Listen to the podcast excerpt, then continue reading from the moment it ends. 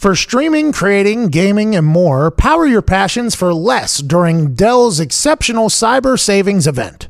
Enjoy up to $400 off stunning laptops like the XPS, along with high performance desktops and next level Alienware systems, redefining what's possible with 10th gen Intel Core processors. Shop special prices on top brand electronics and accessories, plus enjoy free shipping on everything. Don't forget to ask for Intel when you call 1 800 buy Dell. That's 1 800 buy Dell. Hello, beautiful people. It is Friday, December 13th. Friday the 13th. Spooky shit. Got a good one for you today. Can't wait for you to listen. Very thankful that you're choosing to listen to this show. Also, very thankful if you choose to lose, uh, not lose, definitely don't lose anything. Well, unless it's weight or uh, negative vibes or, you know, the bullshits that's what you should lose. But you should use our presenting sponsor, our number one sponsor, our good friends from SeatGeek. SeatGeek is the greatest ticket buying platform on planet Earth and the moon. Yes, the moon. If you're buy tickets on the moon or tickets right here on planet Earth, you need to use SeatGeek because SeatGeek scans all the other ticket buying platforms and makes sure you're getting the best value for the best tickets available. That's right. And the ticket that you buy is the ticket that you get so you can shop with confidence. Not as much confidence as I have right now with the Ravens minus 14 and a half up 21 7 to start of the third quarter, but you could shop with confidence when you shop with our friends at SeatGeek. And right now, use promo code PAT. You get $10 off your first order. Promo code McAfee, you get $20 off your first order from our friends at SeatGeek. Great holiday gift. I'm sure friends and family have a concert that you know they would love to go to. Maybe it's a sporting event. Maybe it's comedy. Maybe it's a theater thingy. They have it all. Right now, promo code PAT, $10 off. Promo code McAfee, $20 off. You know what I'm learning about this game? Uh, thanks to SeatGeek, by the way.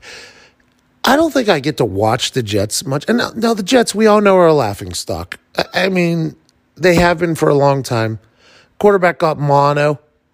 That's tough. I, I mean, that's just, you get an adolescent disease to start the season. I mean, that is difficult to take serious, especially when this year is supposed to be. They pay Le'Veon Bell all the monies after he sat out a year, and then they fire the GM after he spends all the monies, make Adam Gase not only the head coach but also GM. Bring in another GM. I get it, but then that running back gets the flu, sits out a game, goes and bowls 251. I mean, there's a lot of things to judge the Jets on.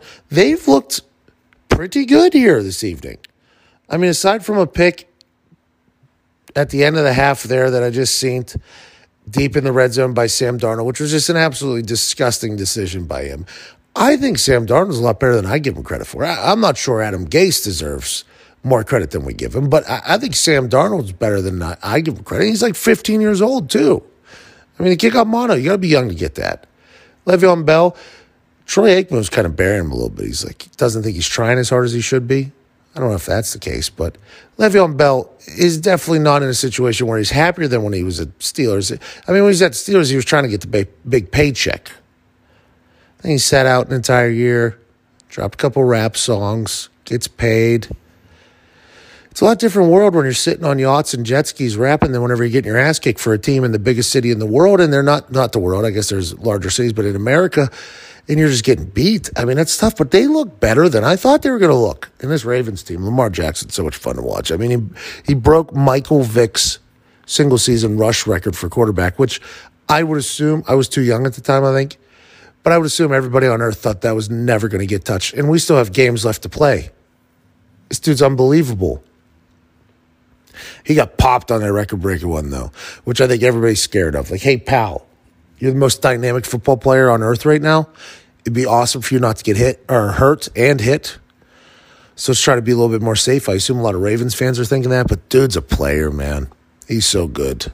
And Mark Ingram doesn't get enough credit either. I know he's a big hype man, big trust, but I think he really sets that the whole thing off because you got to respect the run if you're the, for the option to work. And then these big old tight ends, these big body guys. Hurst, uh, the tight end with the, the long hair and the red the red mustache. Might be a full beard, but when he has helmet on, just looks like mustache. I wish I grew a good mustache, but that dude, I guess he got drafted to play uh, in the majors for baseball. and uh, he throws like 90 something, and he somehow got the yips. He just couldn't throw a fucking strike. Imagine how upsetting that would be if you had a rocket launcher attached to your to your right shoulder or left shoulder. You could throw in the high 90s, and, and your brain and hand just can't get on the same fucking page enough to throw a strike. Like he couldn't throw a strike. The entire box was just an untouchable place for him. Got the yips. So instead, he becomes a superstar tight end for Lamar Jackson, one of his biggest weapons. Good for Baltimore, good for the Ravens. But I would assume that that guy's been through some things mentally to get him into a very mentally tough stage right now. I couldn't even fathom how upset I would be at myself. I mean, granted, I had a very strong leg and I had no idea where the ball was going when I was kicking field goals there for a bit. But every once in a while, I'd get one just to sneak in. I was told by Schmidt or a baseball guy, I just couldn't throw strikes. That'd be upsetting. Your whole life, you got this hose of an arm, you're really good, you get drafted, and then all of a sudden it just happens, you can't throw anymore. But you know what? They would say, this is what people would say they're religious God had a plan for this man. God had a plan. When God closes one door, another door opens. And whenever they say that, you always say, like, ah, bullshit. But it seems like for this guy, maybe that is what happened. You know, whichever God you believe in, Buddha's the oldest one. So, I mean, he has to be in the conversation anytime you talk about God. The old, God, the oldest God is a God that should be talked about if you're going to talk about gods. Buddha, Jesus, God, Allah, uh, Austin Collie, Tom Cruise, that whole crew of gods. If we could give them a little bit of credit for this Hurst guy, whichever one it was, I mean, I think we have to. The universe finds a way for good things to happen to people, I think. Uh, and I'm happy for this Hurst guy. Hurts or Hurst? Let me read the back of his jersey right. And it's his hair's in a way. All those letters are in it. Hurst, good tight end, good player. Great. This Ravens team seems to be. Like they even struggled a little bit here tonight early, and they're still going to win by probably 21. Could be wrong. I could have just I could have just mushed them mushed them. We shall see. Anyways, we got some good shit for you here. Okay, let's get right into it. After this year, after every NFL season, there's something called Black Monday, where head coaches just get canned one after another. Coaches usually expect it coming. Sometimes they get blindsided. They're told they their season just wrapped up. They just went through training camp. They went through a terrible year of losses and humiliation in press conferences, in the media talking bad about how they coach the football. And each week they get up in front of their team, try to motivate the guys to get them to go out there and give it their best shot. And then most of the time they don't, which is why they're in the position that they're in. And they wake up with probably a couple years and millions of dollars still guaranteed to them, and they're told immediately, we no longer want you a part of this franchise.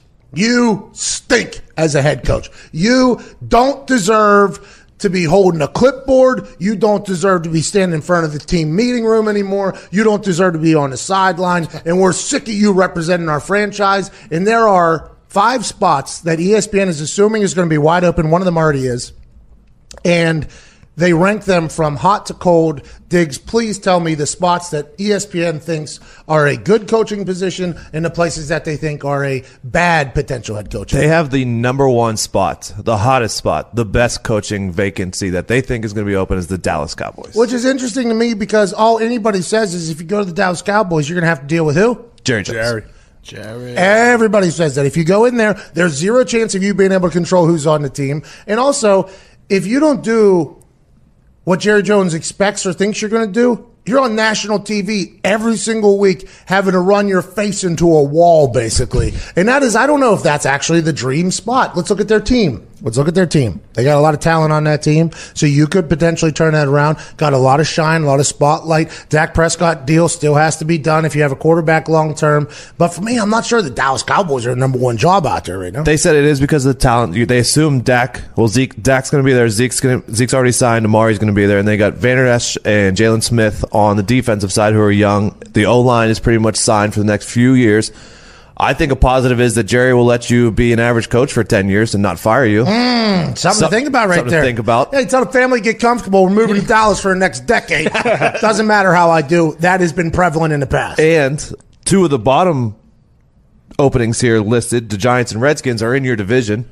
True. You got terrible people. The NFC East is terrible. If you can get a center quarterback exchange completed, you could potentially win that NFC East. That's a factual statement. The number two spot, Okay. Carolina Panthers.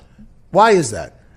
They have it listed as the GM, Matt Hurney, I guess is widely respected. I didn't know that. I think he's a Pittsburgh guy.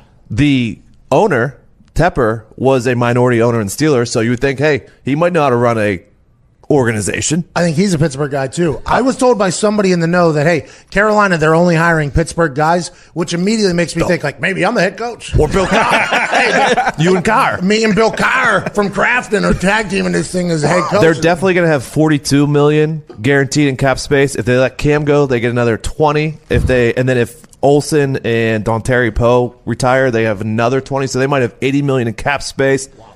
Uh, they have McCaffrey, DJ Moore, Curtis Samuel on the offensive side. Defense has stunk, but they have Kuechly and Shaq Thompson for the next couple years.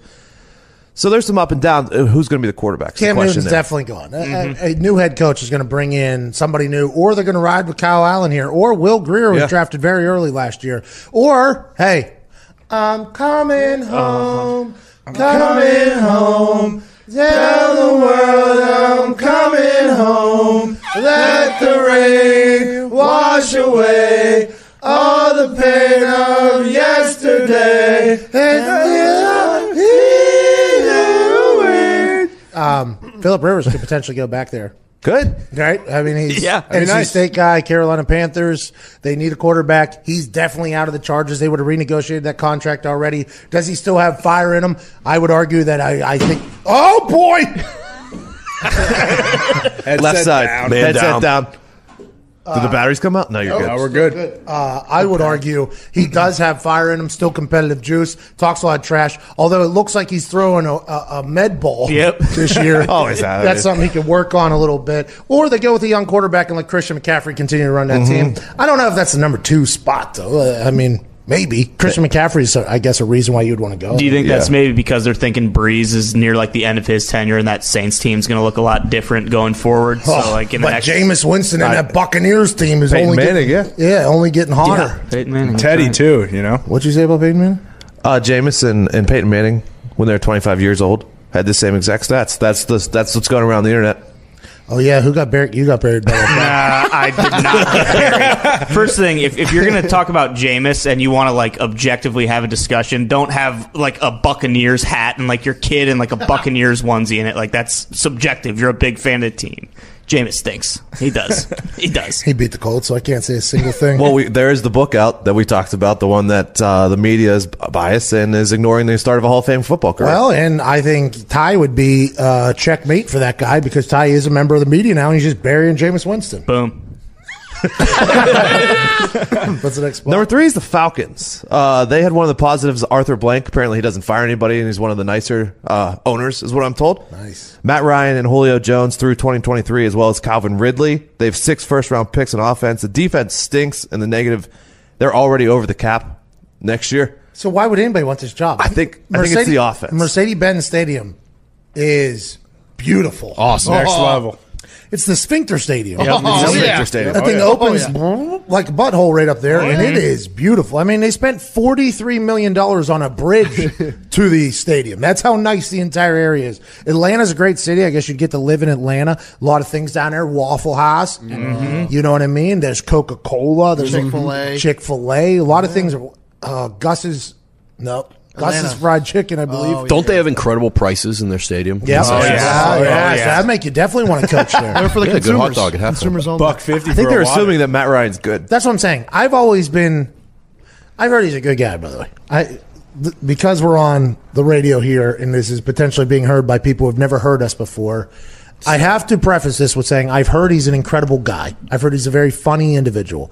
But whenever we played the Atlanta Falcons in their old stadium down there, he had to throw a hail mary at the end with Julio Jones, who was going to get the ball if he wanted to, and he came up 12 yards short on a hail mary. And at that moment, I said, "How is that noodle arm an NFL MVP candidate. And then you go on and watch the 28-3 situation happen, and then you keep moving forward. It's like, I bet you Matt Ryan was very good at one point, but are we not at the point now where we're thinking, like, is Matt Ryan a very good quarterback, is he worth you taking a job in Atlanta, knowing that the defense stinks, knowing that you're over the salary cap, knowing that Julio Jones is not always happy down there. Mm-hmm. He's a weapon. If he was anywhere else, by the way, Julio Jones probably.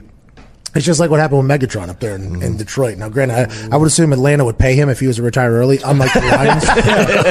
but Julio Jones is a freak, a specimen, a guy that you want to build a team around. But I just don't know why that team would be a hot commodity for people to go to, other than Atlanta having Lil Jon and the boys die. Yeah, which is huge, Yeah. huge asset. Yeah, young Jeezy too. Also, Lil Baby. Who else did we see? Big Boy. 2 Chainz. Two uh, chains. Oh, I don't know if we're a allowed to. few s- on. Are we allowed to say Jeezy? it?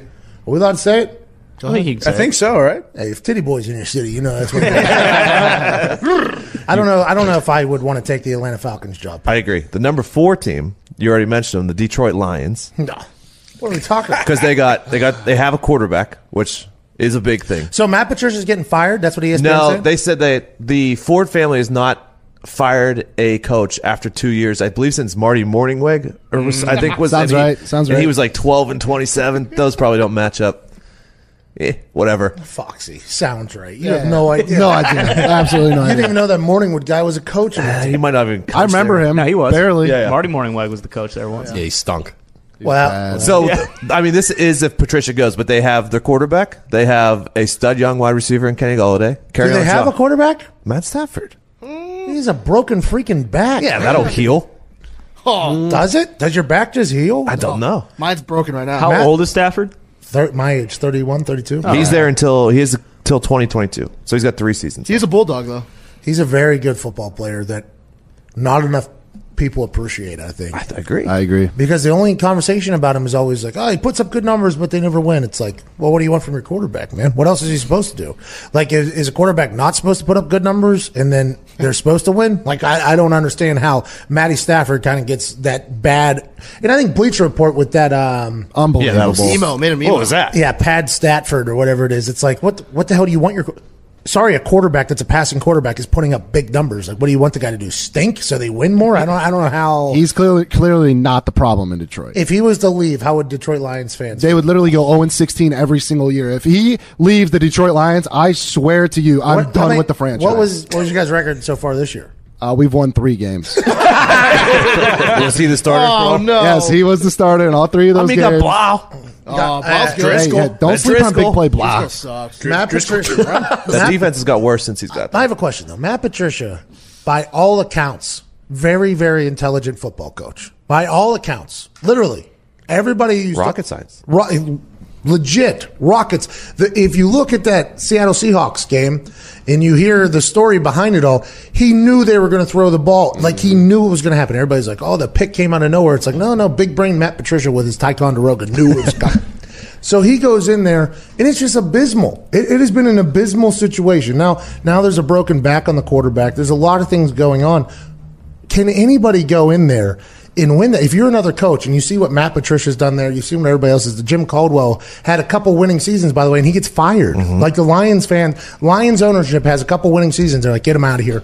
Get Jim Caldwell the hell out of here. Doesn't have enough personality, doesn't have enough spunk. Let's bring in the big bearded smart guy that with Ticonderoga. That'll work. He hasn't won. If you're a coach, why would you want to take that job? I just don't know. I guess because you have Matt Stafford. If you're a young guy, maybe not getting offers from anywhere else, I guess you go because it's a big paycheck. Mm-hmm. But other than that, I just don't see why you'd want that gig. And I don't know if they're firing Matt Patricia just yet. No, I don't. I don't. I don't know if they are either. I don't think so. either. Tough division. Tough division. Especially Bear with Don. Hey, primetime Kirk Cousins was born what three weeks ago, Yeah. four weeks Yep. ago. So mm-hmm. he's only getting better. Oh, you got Aaron Rodgers. I guess Rodgers is like the 16th best quarterback in the NFL, so you're not really worried about that. We'll talk about that soon. That was said by a human who's paid to talk about football on television earlier today. Ty is not happy about it. I just don't know a if that position is going to be open or b if I want it. Who's number five? Number five, as a team that I think you like, the Yeah. Cleveland Browns. This is now this is a head coaching gig I could get behind here. This is something I wouldn't mind coaching. Failure is accepted. Failure is expected. Mm-hmm. I mean, these are things that if you fail there, they're like, "Yep, there's nothing you could do." This is organizational failure from top to bottom has been for decades now. Fan base is still going to show up. People still love the Brownies. They're still hype before the season, and if you do bad, it's just like same old Browns. That's just the way it'll go. But if you look at that roster, okay, on the offensive side, now who knows what's going to happen with Odell? Apparently, Odell's been dapping people up in pregame. What up, man? Good to see you. Give me the hell out of here. All right. see you. Hey, man, what's up? Good to see you again. Yeah, you're the best. Congrats on the wedding. Uh, give me the hell out of here. All right. I guess that's been happening. Jake. 2023 is his contract though. If they don't want to, Yeah, so but he's been there. Yeah. He's going to be there. Jarvis Landry's going to be there. You got um, Nick Chubb, Nick Chubb and um, Kareem Hunt, Kareem Hunt and Denzel Ward, Myles Garrett, defense. Greedy Williams. What are you laughing about, Zito? Oh, nothing. Uh, something popped on my computer. I try exiting it out. Uh, I, I might have a virus on my computer. Yeah, sorry. yeah, yeah. Sorry, All T right. Wave. Saw a kick in there. The um, you know, by the way, terrible what happened there. Yes. But uh, on the defensive side of the ball, Myles Garrett's about to be neutered, Mm-hmm. right? I mean, uh, you're about to get Myles Garrett, who's only focusing on what working out right now. He's he's not allowed to be in a facility if he's suspended. So all he's going to be working uh, uh, working on is his workout, becoming quicker somehow. And he he was up for like defensive MVP conversations the mm-hmm. first couple weeks. Oh, Let's yeah. say he gets back in the game. That defense is kind of coming together. If you can get a, if you can turn around Cleveland, you will get like a 10 year, $700 million contract. And if you can't, it's like, yeah, that's what happens. I've been told by an NFL coach before that you haven't really coached in the NFL until you got fired from Cleveland. Mm-hmm. That's just what happens. You- You haven't really coached in the NFL until you've been to Cleveland and got fired from there. But if you can be the coach that can turn it around, you're a hero for the rest of your life. It's like if you're in the WWE and you have a little bit of run, you can do signings forever, mm-hmm. like at bingo halls and things. You can make money for the rest of your life if you want. If you go into Cleveland in front of that dog pound and turn that franchise around, you could probably be governor of Ohio if you want, like day the next mm-hmm. day. In my eyes, that's the best job. Just because the expectation level, the risk reward level, everything is just in your favor if you win at all. And you don't have to win a lot. You don't have to win a lot. You win eight games, nine games, and then you just show Oh, yeah. that you're getting a little bit better. After Hugh Jack City and his kitchens guy, you could potentially become king of Cleveland, which is a great city to be king of. They got a couple casinos over there. Here's the problem with that. It's got to be either a young guy or a coach on his last leg because their GM Dorsey is a uh, power hungry guy. He doesn't like to give up a lot of power. So whoever he gets is going to be under his thumb. And it's his second chance at being a GM. He was fired from Kansas City. Yeah, but So- he, he built that roster, right? Yeah. Mm-hmm. and that's the thing. I, I, every, the knock on Dorsey is he doesn't care about anything other than getting players in there. Obviously, he was the only player, only coach, or only GM that would sign, you know, some players that mm-hmm. nobody else would sign. Right. Which, by the way, what if Antonio Brown ends up in a Cleveland Browns? Oh. uniform? Jarvis Landry, Odell Beckham, and Antonio Brown playing wide receiver. They Now- mess it up somehow. now, of course, of course they would. But if they didn't, you're a hero forever. And we said this yesterday. After Antonio Brown's Twitter spree yesterday, not 100% sure he's ever going to get back in the NFL, which we are all bummed about. But I think that Cleveland Browns position is the one that Here's the negatives that they're saying: five coaches since 2012. So he's he's got a quick trigger. You have to live in Cleveland, and uh, They said that on ESPN? Yeah, I thought I saw that on there. Uh, and then you're in a division with the Ravens. Lamar Jackson's going to be good for a long time. Yeah, and I'll say it, Steelers. And I mean, the Bengals are so good that you have to record their sideline. So mm-hmm. people think they're going to be good. so it is a tough. Is Baker Joe Burrow, Is Baker too. the future too? yeah, he's going to have to be for at least another year, right? How many? Oh, years, yeah, yeah. How many years they give first overall pick? Three. You get four with a fifth year option. I no, believe. but I'm saying. If you Oh, fail, To get it done. I mean, they gave Jamison Mariota the whole four years. And by the way, that Tennessee Titans team has come up out of nowhere after benching him. What if that happened? What, who'd they have over there? They had Tyrod Taylor, right? Hue Jackson had Tyrod Taylor over Yes. there. Wanted him to start, and then Baker came in and lit a fire on Mm-hmm. the team. And then now this year has happened. I, I will say this about Baker Mayfield: might be the best actor in the NFL. Might be. Hey, there's a new commercial out every single week, and I'm gonna say it. He's good at them. I, I love, love the those beepy one. commercials. The beep one is he- people are coming after him with pets because they said it's sending their dogs into a tizzy. Just mute it. Soft dogs. Well, I think uh, when I blew his duck call, I guess my, all my animals started losing their mind. That happened in my yeah, house. Yeah. like um, Sam sent me a text was like, "Will you stop with the damn? will you stop with the damn duck call? Our three-legged cat Scootsy just went off the top rope. my God, my God." okay, so go through them again. Okay. One Cowboys. So they won Cowboys. Two Panthers, three Falcons, four Lions, five Browns. Yeah, see, I wouldn't take any of those jobs other than the Browns. And then obviously the bad ones are they had six Jags, seven Jets, eight Giants, nine Redskins. Good culture, the Redskins though. yeah, well, Bruce Allen said that. That that, that buffoon is a guy you'd want to work for. Yeah. Uh, You would not want to go there. And, and now, granted, will there be more coaches fired than that, or you think that's the number? That's a lot of coaches, by the way. That's like a third of the league getting fired. I think that's the average number, like seven to nine normally. It's a lot. that's insanity for me, bro. Insanity. Welcome back. Oh man, this show's going so good, isn't it? I hope you're enjoying the hell out of it.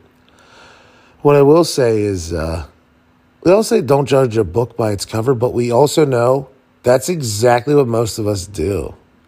Appearance can be everything, especially in a professional situation, which is why I want to talk to you about the bag over your shoulder. You hear me, Sam? Yep. Are you still carrying that old college backpack to work or around town? Sure am. If so, it's time to grow up. Look the part and get yourself a Daniels briefcase. Based in New York City, Daniels makes leather briefcases for the modern professional, and they're making boys look like men one bag at a time. See, Sam, I was asking you, and I, I, I meant, uh, You I meant me. Or you, Yeah, yeah. yeah, I, yeah, It was me speaking about you. about me, and you knew that. Uh, yeah. 'Cause I do because use- I'm the shopper that would get you the new bag briefcase. Exactly. Yep. Exactly. so for Christmas, Great gift for the probably what I should get you. for the modern professional, maybe the young professional in your life, or maybe even yourself. Gift yourself a bag that's made from premium Italian leather. Daniels is the briefcase you'll want to gift and get this holiday season.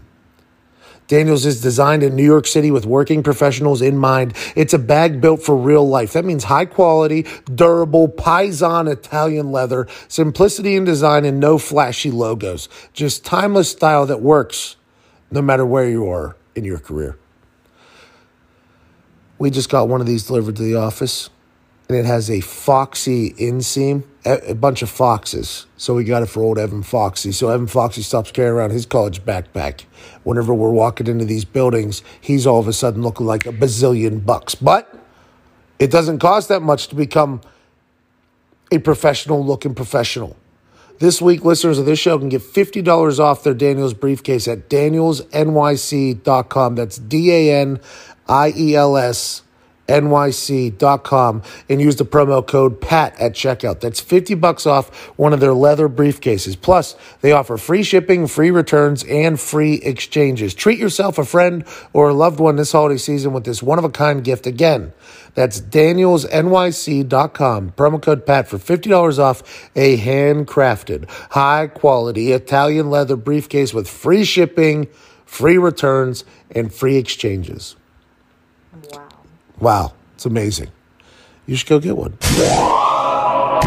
It is time for a segment. Our show's big segment show. Uh, sometimes we get lost in the sauce and stop talking about things that truly matter in this world. And that's why we have our friend Nick with us. Ladies and gentlemen, notable news with Nick. Nick, what's going on in the world that we haven't talked about yet? Uh, Clinton Portis is named among 10 former NFL players charged with defrauding a healthcare program. What does this mean? Well, essentially, what they were doing is uh, they were recruiting guys on their teams to submit false claims to the NFL like player health reimbursement program. So they would say like uh, that they were buying like hyperbaric chambers and like X X-ray machines, like things that sometimes were costing as much as like fifty to sixty thousand dollars. And then they would recruit more players to basically say like, hey, if you file these false claims, we'll give you kickbacks or bribes or anything like that. Yeah, it's like it's a it's a full thing. And then so That's not good. to execute the plan, they were filling out like fake prescriptions and like a bunch of fake stuff to to like you know reinforce what they were doing. By the way, Clinton Portis, friend of the show. Yeah. Mhm. Friend of this show here. Anytime fraud is involved in things and money is involved in things, people normally go a lot harder than you would expect them to. Now, morally, things are wrong, of course, but anytime you try to take billionaires' money, that normally is a pretty big deal. And we are very much hoping that Clinton Portis can clear his name, that he wasn't as part of this as much as they are saying. I just read the article as well. They're saying Clinton Portis was a pretty big part of this, but Clinton Portis is saying he had no idea that this was happening. Obviously, he was not in the know. We are hoping for the the sake of him being a friend of our show, that he doesn't end up in jail for a long time. But this feels like something, especially when billionaires are losing money and they have all their lawyers, and now you got uh, what is it for a federal crime? More than ten thousand. Yeah, to make it to uh, upgrade it to like lar- grand larceny or something like that on a state level. And it seems like it was done on more than numerous occasions, way more than ten thousand dollars. This could be a real problem for these guys, and uh, this is sad to hear about. To be honest, I, I don't like hearing ex NFL players not do good. I, I'm actually in the process of trying to set something up to take care of ex NFL players because of the stats that we all hear about. Eighty percent going broke within two years of retiring, no matter how much money you made. Because growing up. You have no idea. I mean, some of us, when you grow up, you have no concept of what money is, right? Because you're just, your parents are just trying to make it week to week, trying to make the bills, trying to just keep us remortgaging the house numerous times, like that type of stuff. And then you're handed this gross amount of cash and they're like, all right, now be disciplined with this money. Your entire life, you've looked at things that you wanted your entire life. You've seen these incredible cars and these incredible houses and the way these people live. They have a lot of money, but you need to be disciplined with your money because you don't know how long your career is going to be. That's a lot easier to say than to actually do. As somebody that's been there, done that, who almost had zero dollars after my first NFL career going into my second year, if that season didn't start and I didn't make that team, we would have been right back into debt. I, it's very hard to be remain disciplined with cash when you've never had cash your entire life. So a lot of NFL players obviously get into financial problems after they retire, and it's a lot easier said than done to be disciplined with your money, especially when there's a lot of things that are awesome out there that you could potentially that money can give you. And now it takes guys to do desperate things to find ways to get cash and to generate cash. I hope this is all false, but boy, I don't think this ends up good for the guys, especially when you're defrauding billionaires.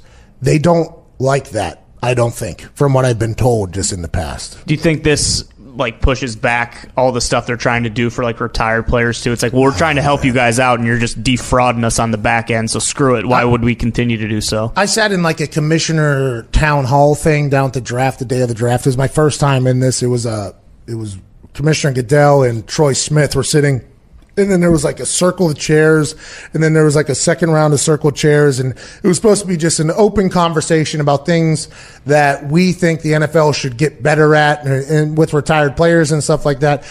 And there was a lot of OGs. I, I mean, Matt Slater's dad is an OG in the NFL. I think he's a Super Bowl champ. He's a Hall of Famer. He was talking a lot. There was guys that were like in their 70s talking a lot about how the NFL has never really taken care of them, right? The game was built on the backs of these old shoulders, or of these old players. And now that there's so much money being made, these guys used to have to work two jobs while playing in the NFL. Now there's so much being money being made. And the NFLPA's job was to take care of the retired players in the NFL's eyes, but they haven't done that, right? So I just sat back. I literally just sat back and waited. You don't have insurance for the rest of your life. You only have it for five years after you retire. So a lot of these guys, you know, go into big time broken debt trying to keep up with the, the finances of their, their mental or their health issues. I mean, mental issues are also happening as well. And I sat back until the very end. I didn't say anything. I didn't think it was my role to talk in there. It was my first time I was invited to one of these. I didn't want to say too much. And at the very end, I said, You guys are currently in the middle of debating a CBA if the NFL was to say, hey, you know what we're going to do? We're going to put some money aside for the ex players. We're going to put money aside so we can provide health care for the players that played before the current season that have built the NFL into what it is. You could probably get a sponsor, I'd assume, to do this. Insurance companies love sponsoring things. Have them take care of the OGs of the NFL. Everybody wins. And then if you also put a little bit of money aside to maybe help out some guys that find themselves in financial ruins, the NFL could get a good PR spin and look like absolute heroes in the whole thing, as opposed to relying on the NFLPA, who I have heard directly say, well, hey, we got to get our money. They can take care of themselves. I've heard the NFLPA say that to uh, the active rosters, like, because every time the NFLPA would come and as you're a young player, you don't really ask many questions, right? Because you don't really know how the game goes. You thank the NFLPA. They show you this entire video about how the NFL used to be and how it is now. And thanks to the NFLPA, they're like, yeah, rats used to run around on the locker room floor. Guys would smoke cigarettes that they had to hand roll themselves, like that type of stuff. And then the NFLPA helped. It's like, I understand the purpose of the NFLPA then, right? And I understand the purpose of unions then.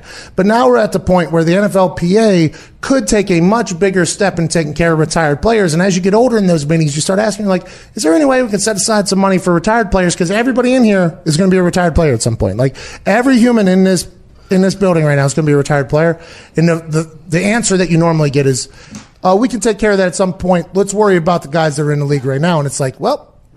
That's not great for any of us. I mean, that's good for you guys, I guess. So I, I pitched that idea to Commissioner Goodell's face. I was like, is there any way you guys in a good PR could just take care of the retired players, get an insurance company to give insurance for the rest of the lives? I mean, I think that would go a long way. And I got a, ah, we'll take that in consideration, which obviously meant, uh, go to hell. Uh, but this is potentially something that, you know, like could be a bad blood between retired players, which don't need in the NFL, which isn't good. But if I know anything about billionaires, whenever money is being taken from them or frauded from them, they are going to bring the hammer extra hard down, which is not good for our friend Clinton Portis if he is doing what they're saying he's doing right now. Right. I don't love it. Anything else? Uh, there, Baker Mayfield spoke up about the rumors about Odell Beckham Jr. yesterday. He said, "I mean, there's all rumors going around, but I have had my conversations with him, and I know what we talk about, so I trust him wholeheartedly." Well, well, then that's all that needs to be said. By the way, who is telling Jay Glazer that when Odell Beckham dapped me up, he said, "Get me the hell out of here"? I think I have a bigger problem with that than anything. Tom Tom, Brady. You think Odell Beckham, whenever he handed him that shoe, inside the shoe he had a note? Mm. Oh. It was on the tongue. That's probably what happened. He probably, whenever he handed him that goatskin hair shoe that says OBJ on it to Tom Brady, there's probably a note inside of it that Tom Brady's kids saw because Tom Brady probably took that to the house, just kind of put it on something, you know, was like, oh, look at this thing. And then his kid pulls out, Dad, did you see this note? And said, get me the hell out of here. And he's like, oh, this is hilarious. Takes it into the locker room. Somebody in the locker room then tells Jay Glazer. That is a problem, though, I have. If people are taking private conversations with Odell and taking them to Jay Glazer and other reports like that, that, a Kind of a scumbag. that move. is a scumbag move. But I guess anytime, hey, a rat's a rat, I guess, no matter how you do it. Jay's in L.A., right? Yeah. Tom spends his off seasons there. He's they, they get chummy. Yeah, but Tom hasn't been to L.A. since Well, then. I'm sure they have each phone Allegedly, numbers. there's a video of him saying it to Jimmy Garoppolo, Yeah. and Garoppolo responding, "I know I got you." Uh, okay. We're being joined now by a guy who's a legend in the football world. He used to run through humans at the University of Miami. He was a first round draft pick for the Buffalo Bills. He played for the Ravens, Broncos, Browns as a Pro Bowler, Heisman Trophy finalist. Ladies and gentlemen, running back, the running back, y'all, Willis McGahee. Yeah. Yo, what's up, buddy? Hey, Willis, our boy Clinton Portis is in a bad spot this morning, man. Man, believe it or not, I just seen it. That's crazy. I literally just saw it. We just read about it, and I am I. I hopefully, obviously, hopefully, his name just got mixed up in this whole thing, and he didn't do anything. But this sounds like a bad situation. None of us know anything about it, but I am not happy about Clinton Portis being mixed up in his friend of the show, good guy. Let's pivot though. Uh, Mr. Willis McGahee, you were a superstar in college, a stud in the NFL. You did get injured though in a rather large game as a college uh, running back, and then you decided to leave. Nowadays, it seems like there is a much more prevalent occurrence of college players not playing in bowl games in aspirations of going to the NFL. As somebody who's lived it in the worst possible way, are you for or against that type of thing? You know what? I have mixed feelings about it, man. I'm not even gonna sit here and lie about it. You know, because at the end of the day, you're playing, you're letting your teammates down for one. Yeah. If you're that marquee guy, you're letting your teammates down, you're letting the, the fans down the, at the school, you're letting a lot of people down. But then again, at the end of the day, you're trying to protect your career. You know, who says if you get hurt, you're gonna go, you're still gonna go first round? Like I did, you know. I had a, I had a situation where it was like, I thought about it. Let me get, let me clear this up. I thought about it, like just taking it easy. But when we were down, the coach was like, I don't know what's wrong with you guys. And I just felt like he was talking to me. And I was like, you know what? I was just like, forget it. I'm just going to go. Whatever happens, happens. And I, unfortunately, it happened to me, but I still bounced back, you know. It's a big difference from one to 23, though. I can tell you that well, my my big thing is in college, in the NFL, if you find yourself in a good locker room, you can have good chemistry. They can be your boys. But in college, you become boys to men. I mean, not to be cliche, but you really do. Those are your boys. So whenever I see these guys who are maybe second, third round potential draft picks, deciding to sit out in hopes of it. I'm always just like, couldn't be me, man. Like th- these are your guys. These are your last chance to play with them. And I understand the business side of it all. I think agents kind of get involved in the whole thing and the business side of it. But for me, that, that is a much more difficult decision than I think a lot of these guys are making. Well, well, at the end of the day, it's a different generation. You know, we were brought up a little different than the kids are brought up now. Now, kids are getting praised coming out of little league football. You know, like True. they're supposed to be all world, this and that, and people are just pushing them along, praising them all the way until they get in high school, and they don't pan out to be the players that people expect them to be. You know, when we were younger, it was like you didn't get praised; you had to get in where you fit in. You had to work. if you wanted, if you wanted to be that number one guy, you had to go to practice every day, perform, and just not, you know, do everything right. Nowadays, you that num- they can tell you're gonna be that number one guy. You're gonna be that number one guy when you come in, regardless of who's been there, who's been putting that work in. That is 100% true. Let's talk about a guy who, a Florida guy who's dominated his entire life and nobody thought he was going to be able to do it when he got to the NFL. And instead, an entire organization changed its offensive philosophy, brought in Greg Roman and Lamar Jackson has become must see television. Right now, they're saying his quad injury, he's questionable for this game tonight, uh, against the Jets. If you're Lamar Jackson, A, what is your mindset going into this game against the Jets, which have the number one rushing defense? And B, is there any thought that potentially rest him because the games going forward are much more important than tonight? I would say rest him, you know, like you said, because the games are more important. This is the NFL, you know. The the organizations put a lot of money or going to put a lot of money into this kid and you don't want to see him, you know, like mess it up against a team that has nothing to lose, which their job is to just beat the Baltimore Ravens. They're not going to the playoffs. You get what I'm saying? So just rest and let them let them chill, you know, get ready for the playoffs. You know, it's a salty. I'm pretty sure he has a salty feeling from last year from the first playoff game Yeah. and you want to get back to that game. You want to get him back to that game and see what he does and see how he performs. See if he has evolved since last year. As a running back, a good running back, not only a great running back in the NFL and in college, do you see a lot of running back tendencies in Lamar Jackson? And is that why he has been so successful? Because he has the mind and body of a running back with this incredible ability to throw as well? I think Lamar runs better than certain running backs because he has the moves, he has the agility, he's agile. You know what I mean? He has he has weapons. Running back has their eyes and feet. Lamar has eyes, feet, and hands, and hips. And him. with a little speed. So he's he. I mean, people like that come around once every twenty five years, man. Like, look, look at Vic. Vic was the last one like that. Before Vic, who would you say it was? Uh, Randall. Randall Cunningham. Cunningham or somebody? Yeah. Yeah, Cunningham. By the way, Yeah. So now you got Lamar. Randall Cunningham, one of the best punters to ever exist, too. that doesn't get enough credit. Guy punted like a 99 yard punt or something like that. Uh, let's pivot to the Buffalo Bills, team that drafted you in the first round after you hurt your knee. Uh, you spent a lot of years up there. They are back. They seem like they are a team that is all the way back. McDermott has a team that he likes. Now, granted, they could potentially lose this weekend against Ducky Hodges on primetime football. What do you see from the Buffalo Bills, though, and do you like the way they're headed?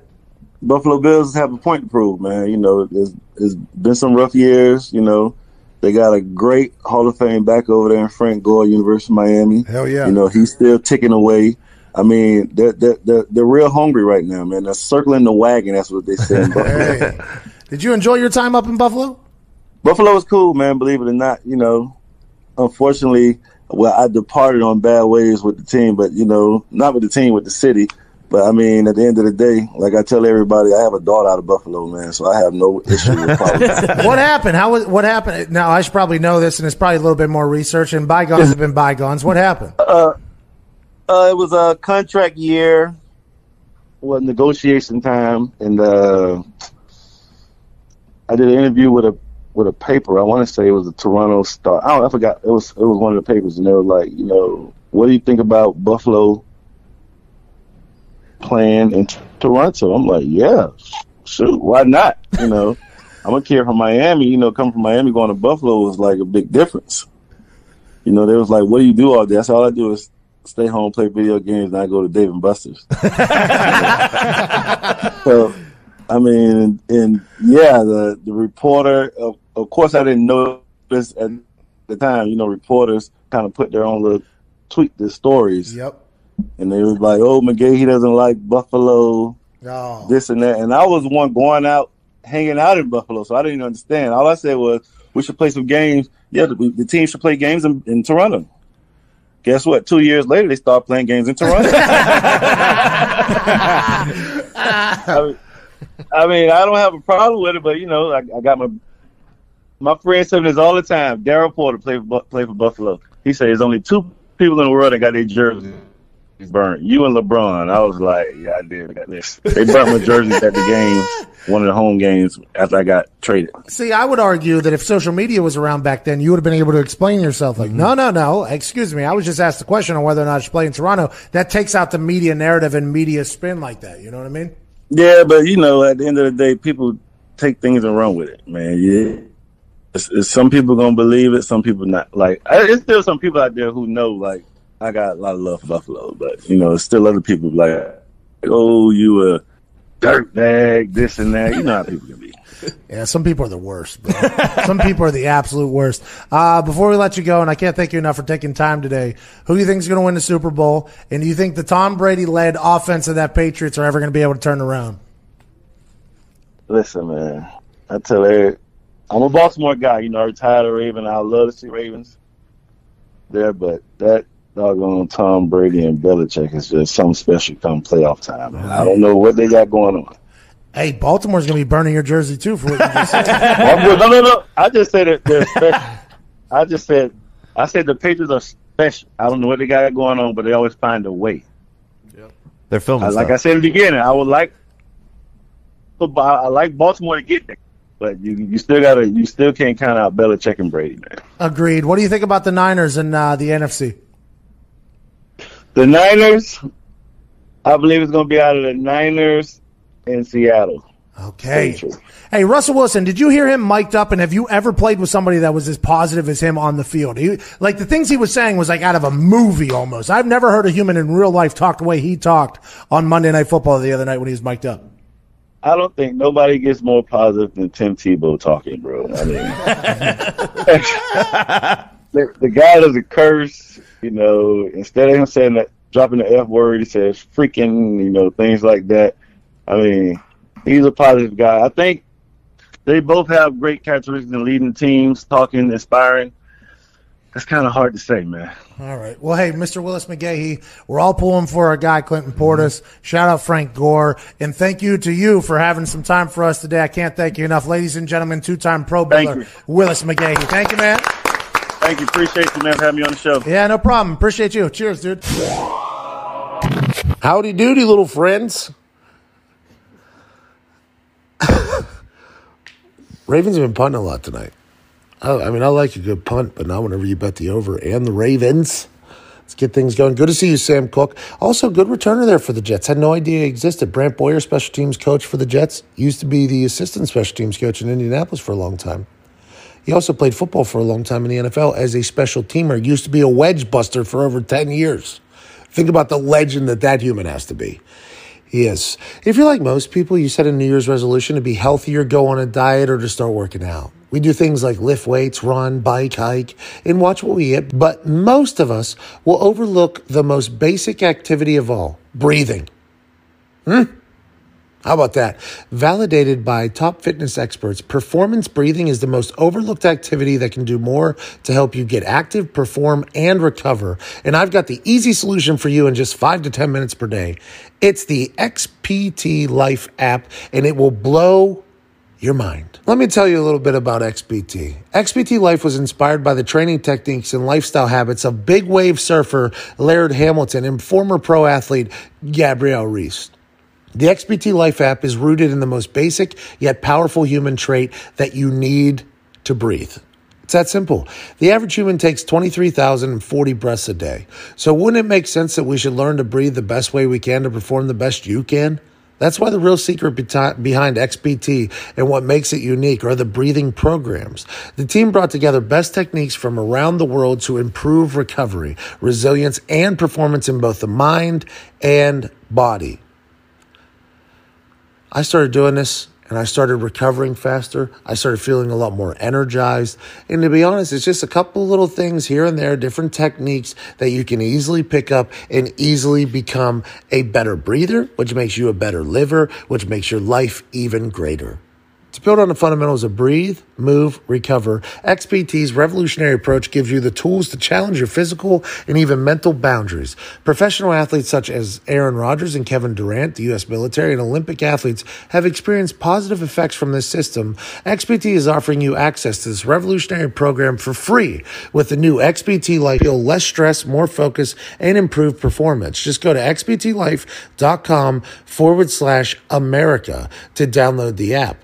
Many health and wellness experts are predicting XPT Life and performance breathing to become one of the hottest new trends in 2020. So be there before the trend starts. Be there at the beginning and start feeling a lot better at xptlife.com forward slash America and download the app. There's more to it than just breathing. It is a complete program that includes XPT Move, which has personal training programs and daily workouts. The workouts are there to challenge you physically and even mentally, but the problem with pushing yourself is that you can burn out. That's why the XPT Life app also includes a recovery. With the XPT Life app guiding you through proprietary post workout recovery plans, you can recover faster to get back into the game. You have untapped potential. Go find it and go to xptlife.com forward slash America to download the app. That is xptlife.com forward slash America and download the app for free. Discover how performance breathing in the XPT Life app can be your secret to your better mental and physical state. I actually have a, a Colts question for you Oh, if let's you have time for it. Yeah, absolutely. Okay, so I saw this stat today on our boy Jacoby Brissett. Which, So- by the way, I don't think there's been a single show that has been more supportive of Jacoby Brissett than us. True. Absolutely. right. I'm, I'm still a big fan, but I saw this stat. Right? So in the first quarter and third quarter of each game, he has an excellent quarterback rating. First quarter 118.9, third quarter 105. In the second and fourth quarter, second quarter 84.2, fourth quarter 75.5. So the criticism is first and third quarter he's running basically off the script and then as the game progresses beyond scripted aspects of the offense, he suffers. Is this a fair critique? Okay, so who's that on? Is that on the coaching staff that can't Right. adjust from the script? So the scripted plays, now granted, the scripted plays are like the plays that your quarterback's most comfortable with. The scripted plays are also to get a picture of how the defense is going to handle the different formations or schemes that you're thinking about running. So a lot of plays, I don't want to say they're not expecting them to not work, but, or to work, but there's a lot of plays they're putting out there that they don't really care if it works in the script because they just want to see how the defense is going to adjust to it. Okay. So if we mo- motion this running back out of the backfield and then we run it to the left, how did they cover that running back? Maybe we can utilize this later with a little dump off, little wheel route, little screen, screen to the right. Things along that nature. So if, if he's not doing well in the second quarter and the fourth quarter, in my eyes, Frank Reich has been a noted good play caller. Frank Reich has been a guy who's done very well with quarterback. I think that's almost a more damning stat on him than it is on Jacoby, right? Now, is Jacoby missing throws in the second quarter and fourth quarter that he isn't uh, missing in the first and third quarters? Possibly. But this feels as if this is a schematic thing more so than a Jacoby thing. I could be wrong, but in my eyes, that's more damning for the offense as a whole as opposed to Jacoby Brissett as a singular person.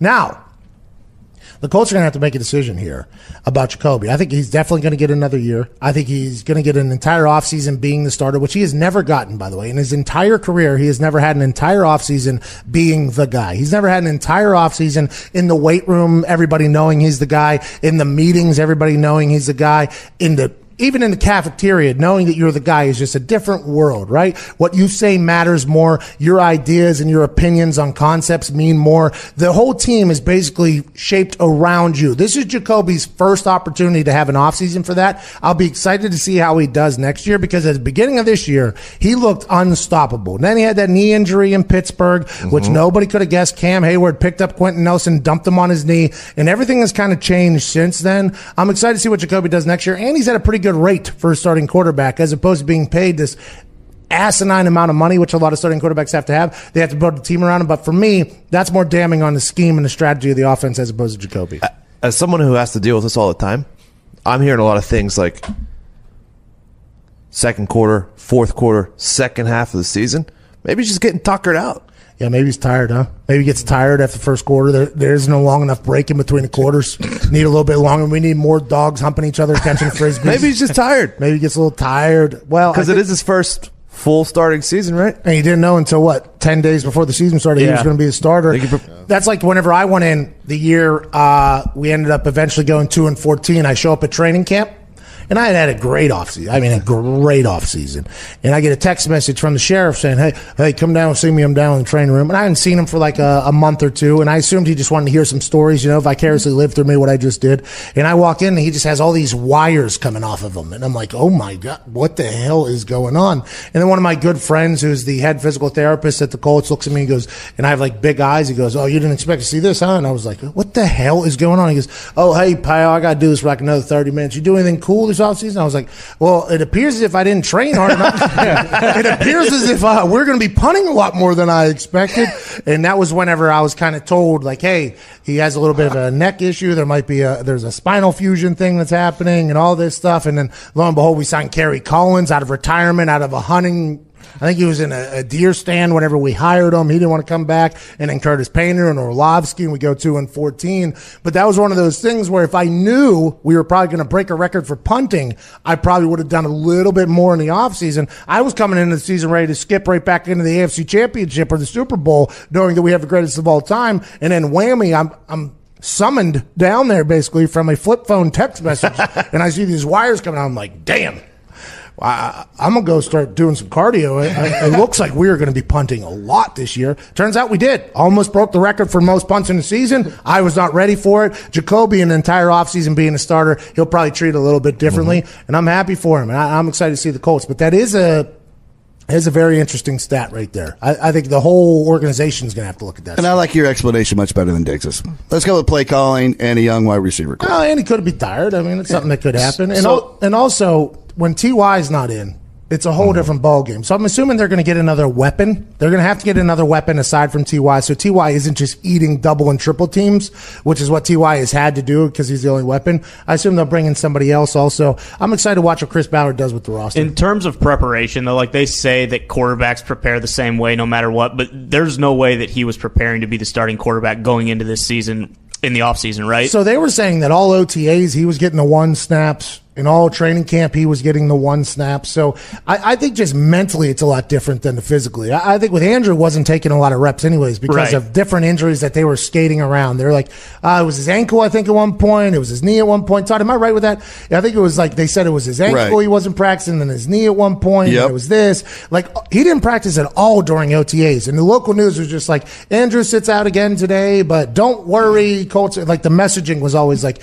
Andrew hasn't practiced yet, but don't worry. And then training camp started happening. Like Andrew is resting today, but don't worry. And then whammy, that Adam Schefter tweet comes out of nowhere. So Jacoby took a lot of one reps because Luck wasn't practicing, but mentally knowing you're the guy, it's just a whole different ball game. I mean, there are humans out there. You, you expect, oh, he gets paid a lot of money to do his job. Should, it's a kid's game, all that stuff. Yeah, but when you know you're the CEO of an operation, you're going to act a lot differently than the regional manager will. That's just a that's just a very easy way to look at it. And I would assume now with head coaches too, right? Like when these head coaches get these jobs, it's a whole different ball game now. Mm-hmm. No longer are you just a coordinator where you only have to worry about your side of the ball. Now you got to answer a lot of dumb questions about a lot of things. It's a whole different world whenever you become the guy in different positions. I would assume in real life as well.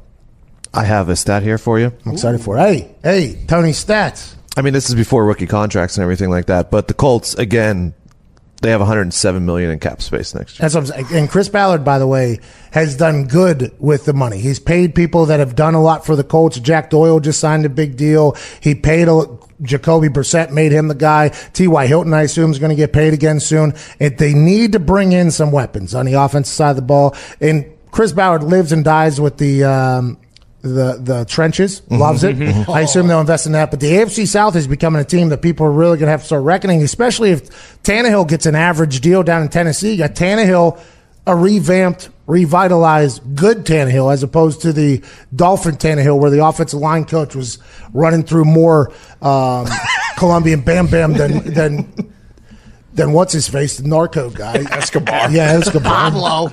So Tannehill Deshaun Watson. I mean, this this and if Gardner Minshew continues to get better, which is hilarious to think about, the AFC South's going to be a problem, and Colts got to keep keep getting better, man. You think Ty still has uh, some time left? Oh yeah, yeah. He, he came out this week and said he's, he wants to play again this year. He's not giving up on his team. Yeah, Ty doesn't get hit much. He kind of the only thing ever happens is um, he gets like a pull or a bruise or something like that. Nagging But- injury. yeah, but he's a he is a he's a Ferrari. That that guy is very fast. He's not as big as everybody else, so he's found out figured out ways to not get hit, and he is just a smart football player as well. High football IQ. Learned a lot from Reggie Wayne. Knows how to find holes. He's a quarterback's best friend. But when he gets hurt, the entire team suffers from it. That's why you need another weapon. Need another weapon for sure. What did Roger Goodell say in his press conference at the owners' meetings? I'm excited to hear it. Anthony, you know. I do know. Okay. He started off that he say he sees no momentum in changing the playoff seeding because the Eagles and Cowboys stink. By the way, the only change that I would like to see potentially in the playoffs is an asterisk, a clause that if you have a losing record, you forfeit your automatic bid for the playoffs to the next highest uh, conference team. I like that. I, I don't think that's too crazy. I think if your division can't find a team that can have a winning record, you don't deserve a shot. That's just the way it should go. Give it to somebody else, especially in this NFC where there's a lot of hot teams right now. The fact that one of them are going to have to sit out uh, because of the NFC least is a, in my eyes, potential conversation starter. But I think the NFL playoffs are perfect. I- I, I mean, I would like it to be known that I think the NFL playoffs are perfect. And this does not happen on a regular occasion where a team with a losing record gets in like this. It's only happened every once in a while. But not a bad thing to put a little, you know, little clause in there, a clause Yeah. to the clause. Unless you have a losing record and you still are divisional champs, you forfeit your right for the bid to somebody else that has tried and played better than you have this particular season. Yeah, because the Rams and Vikings with a much better record are have to get, one of those teams are gonna have to sit out. And that's a shame. It's a shame. That's a shame. Raj, Kick him off the tour, Doug. Rog also said the league has moved on after Kaepernick chose not to take an incredible opportunity. By the way, normally the world is against Roger Goodell. I think with the way that entire thing panned out, a lot of people who were even on Colin Kaepernick's side, like I was on Kaepernick's side, by the way. A lot of people have come after me on the internet from both races, whites and African American folks, saying that I was dumb for taking my positioning, which has always been. I very much understand what he was kneeling for. I appreciate the fact that he generated a conversation that has potentially made our country a better place and a more understanding place. And although the reason for the protests was definitely confused on both sides of the aisle here. One was fighting for injustice. One thought it was completely against the military, which you could see how both sides could potentially run with it. They turned their backs on each other, decided not to talk to each other. And I, who have been in an NFL locker room and around a lot more uh, these situations, I think I have a little bit more understanding. Like, yeah, I understand that these guys feel a duty to give back to their community, which is what Colin Kaepernick was doing, and a lot of guys that took a knee throughout the whole thing. It just got misconstrued. I was on Kaepernick's side for a long time. I thought it killed ratings. I don't think a lot of people expected or appreciate. it. I think it very much turned people off from the NFL, but I think it, in the end, made our world a better place. And for one day, one day, we all wish. By the way, Jay Z wishes this, who set this up. I wish this. I think a lot of people, just for one day, he played by the NFL's rules. And if they didn't sign him, I think even more people would have been on his side. Instead, he made it a distraction. He made it a show, a cluster, and ain't nobody going to want to sign him now. And honestly, you can't blame him at this point. I think there were some teams that were thinking about signing him, and then what happened happened, and now it's just like, yep. Roger Goodell can say things like this, and everybody's like, yeah, mm-hmm. hey, we, sh- hey, we feel you, man. We agree completely. And by the way, if I'm calling Kaepernick, I can understand how you don't trust the NFL for what has happened. But for one day, just one day, if he would have just played their game, this could be a completely different story. Could have came full circle. Mm-hmm. But instead, here we are. He's probably never going to play in the NFL again. It's a shame. I, I don't know. I don't know if he's good or not. I have no idea if he's good or not. I think there's teams that legitimately wanted to sign him though that would have appreciated a workout without the cameras and without the things they could talk to him, ask him questions and all that stuff. But instead, he made it about him and his team and whatever. He, I mean, Roger Goodell's done with it, by the way. He- Oh, yeah. He's done Oh, with yeah. it. Ship has sailed. I do not want to hear any more questions. Uh, Mr. Z Hova made me do that workout, and he made us look like fools. So I'm done with it completely. Is what Roger Goodell said. In regards to the CBA, Rog isn't sure how far apart the owners and players are. I don't know where we'll be. I know we've committed to work hard and try to keep the issues at the table and try to see if we can reach an agreement. All this is is PR now. A couple weeks ago, they were like, oh, we're almost near being finished. That's either the NFL saying we're almost near finished to put pressure on the NFLPA not to come out and say, no, we're not, because then the NFLPA looks like a bunch of spoiled brats, or it's the NFLPA putting that out to make the NFL look bad. Just know that during these CBA negotiations, it is 1,000% a PR spin in a, an attempt to get leverage over the other person. That's just the way it goes. They want it to be billionaires versus millionaires, but it's not that. Remember that. It's everyday guys who've worked their ass off to get into a league trying to leverage against 32 bi- sorry 30 billionaires including uh, the guy at the Raiders and then the Packers negotiating it's it's going to be a crazy scene the fact that they were thinking about finishing early is crazy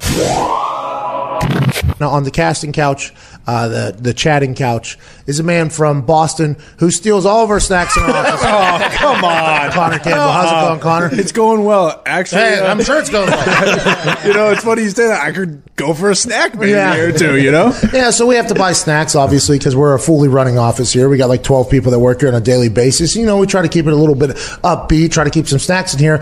Every single time Ty, Zito, Fox, and I would get back to the office, though, it'd be a long day. There'd be no snacks left in the office. And then I go through our our finances and we'd be dumping money into snacks every single week. So I'm like, all right, so we're just losing money at some point. And when I get here and I'm starving, there's nothing left. Got a SimpliSafe camera, obviously, as everybody should. Mm-hmm. Connor was just emptying out the drawers, dumping it into bags and taking it to that hellhole of a house, the pub. And that's where all of our- Not a hellhole. Hearsay, hearsay. Look, I don't want the snacks to go bad, too. I mean, I'm kind of looking out for you guys, That's really. very nice. They all have preservatives in them. I mean, it's next level. Connor. Connor's about to be in the outhouse pretty quick. Uh, DJ Nick Moraldo is on the ones and twos. How's it going, Frankie boy? Take it easy. we take it easy. This is a serious thing. We're dumping so much money into I these know I get yelled at by Hemorrhaging Phil. cash. CFO Phil yells at me every time. Well, it's something that you know. Try to be a good company. Like at least we could do is get some snacks for the guys that are in here working, grinding away. Very nice. And turns out, of, you, of you guys, you know? Yeah. Very nice of you guys. Yeah, it is, Connor. Uh, we'll move forward, to talk about sports, but just know that there's some sort of punishment coming at some point. You know what? I'll bring some snacks in tomorrow for you guys. I oh, back in. I got a couple boxes. got a couple boxes of cheeses that you guys are gonna love. All right, all right. I hope you've had an amazing week, which is going to propel you into an impeccable weekend. Sam Darnold just got sacked, had a fumble. Baltimore Ravens ball going and score. Probably going to go up 21 right here. All right. Anyways, uh, it's good for my bet. Great for my bet. Not great for Jets fans. I'm not sure how many are left. Good for the Ravens. Good for Lamar Jackson. Um, it's been a wild week for us, man. It's been a wild week. A little bit of this, a little bit of that. I did a Cheez It launch. Then I had to do 15 commercial or interviews back to back to back to back to back to back. The Patriots videotape scandal that happened then got debunked pretty quickly. Roger Goodell, this. I mean, it's been a wild week in the sports world.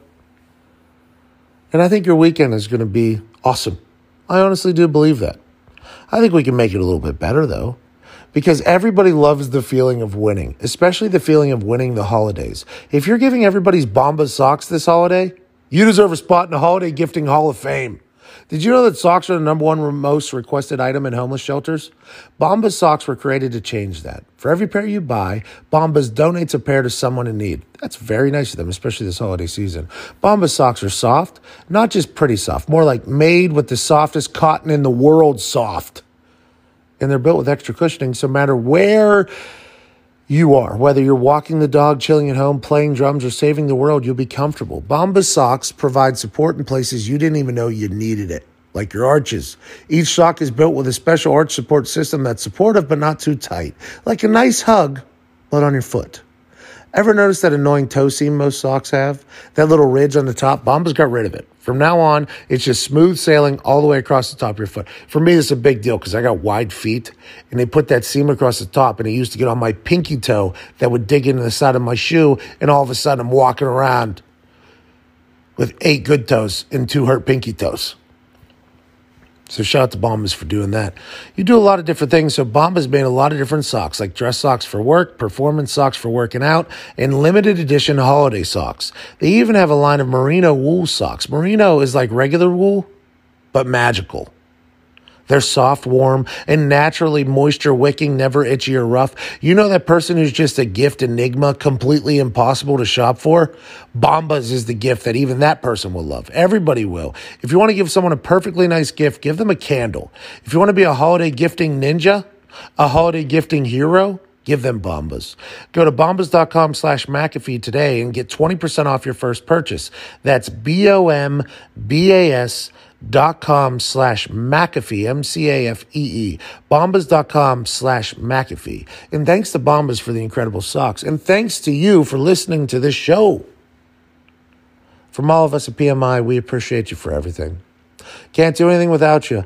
We'll continue to work our asses off to provide you content. Now that the schedule's slowed down, I'm looking to make bigger things, bigger interviews, bigger conversations for this podcast. I think I might take it live in front of some theaters with some interviews, kind of like that Dave Letterman, my next guest thing is. I want to kind of get into that. I want to provide magical content for you people. My schedule hasn't allowed for, you know, I mean, I think we've crushed it, obviously, but I think we could definitely get you some incredible shit and look for that in the next couple months. That's what I'm going for. One job done, ended. One job end. I mean, speak English, dude. I'm tired. One job ended, though, Thursday Night Football.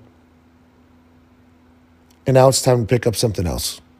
And I think building this podcast to make it magical is what I'm going to do. So I appreciate you for listening and know that we're only going to get bigger and better. And from all of us at PMI, we can't thank you enough. Ty Schmidt, play some independent music. For those interested, this is Buddha by Context.